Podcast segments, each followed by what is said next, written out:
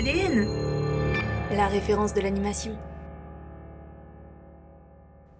Bonjour à tous, je suis Sébastien Abdelhamid et je vous souhaite la bienvenue dans notre podcast dédié aux séries d'animation présentes sur ADN, avec des focus sur des titres connus et d'autres parfois moins connus.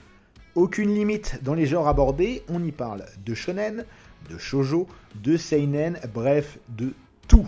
Évidemment, le but n'est pas d'être exhaustif, mais de vous fournir quelques éléments qui vous donneront, je l'espère, envie de voir ou revoir les séries en question.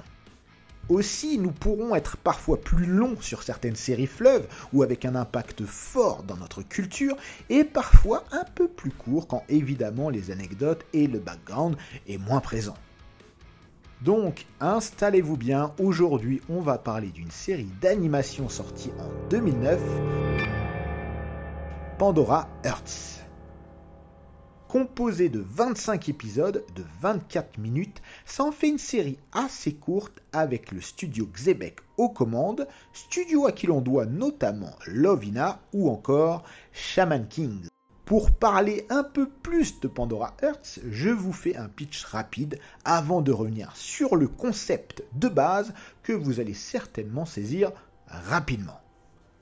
Pandora Hearts nous narre l'histoire de Oz, un noble et riche héritier qui, à l'âge de 15 ans, doit passer une sorte de célébration qui lui permettra de passer à l'âge adulte. Sauf que, lors de cette cérémonie, il se retrouve dans un monde inconnu et complètement à l'opposé de ce à quoi il avait été habitué, l'abysse.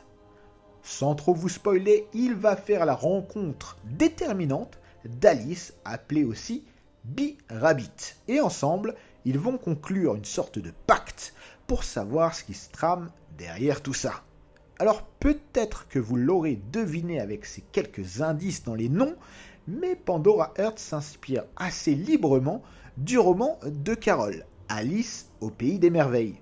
Alice au pays des merveilles principalement, mais pas que, on y reviendra.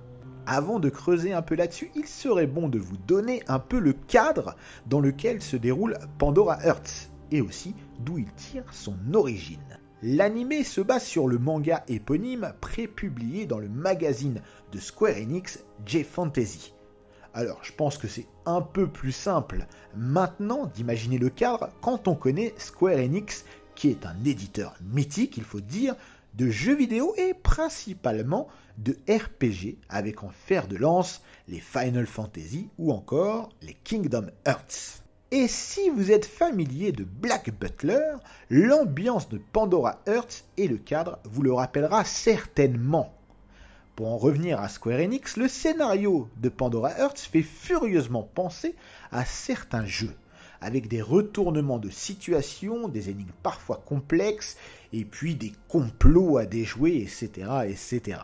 L'autre inspiration, je l'ai abordé un petit peu plus tôt, c'est Alice au Pays des Merveilles, mais au-delà de s'en inspirer, c'est une réinterprétation des codes pour moi dans Pandora Hearts ce qui fait que l'on n'est pas en face d'un animé usant des ressorts vus et revus. On est vraiment dans une libre interprétation qui permet de donner une énergie vraiment incroyable à l'animé.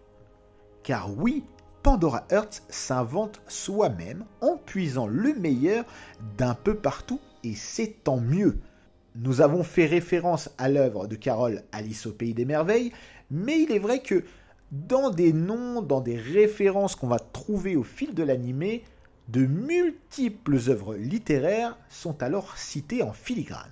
On parle dans Pandora Hearts d'organisation secrète, de mémoire perdue, de cette ambiance si particulière propre à la G-Fantasy, baignée dans une musique mélancolique à souhait. Alors oui, il faut aimer. Mais vous verrez qu'au fil des épisodes, et croyez-moi, 25 épisodes, ça va vite, vous vous prendrez au jeu et vous apprendrez à connaître les personnages haut en couleur. En tout cas, vous penserez avoir appris à les connaître, car je le répète, mystère et surprise sont au rendez-vous. Non, il n'y a pas à dire, sous réserve que l'on accroche à l'univers, il est vrai, particulier de l'animé, vous passerez un bon moment devant, en tout cas Je vous le conseille et on se retrouve très bientôt pour un nouveau podcast.